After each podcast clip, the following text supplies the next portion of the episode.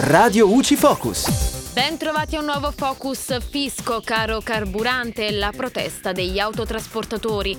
Sono circa 70.000 i mezzi pesanti fermi per la protesta delle imprese di autotrasporto che non intendono caricarsi di ulteriori oneri finanziari per l'impossibilità a far fronte da sole agli aumenti record del costo del carburante.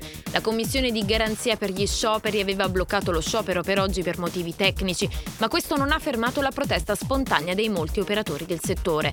Non solo, grazie all'intervento in extremis di molte società della committenza che hanno riconosciuto all'autotrasporto una parte degli extra costi in tariffa, il numero dei mezzi che non è partito non è stato di 4 volte maggiore. E da Giulia Cassone è tutto, al prossimo Focus. Radio UCI.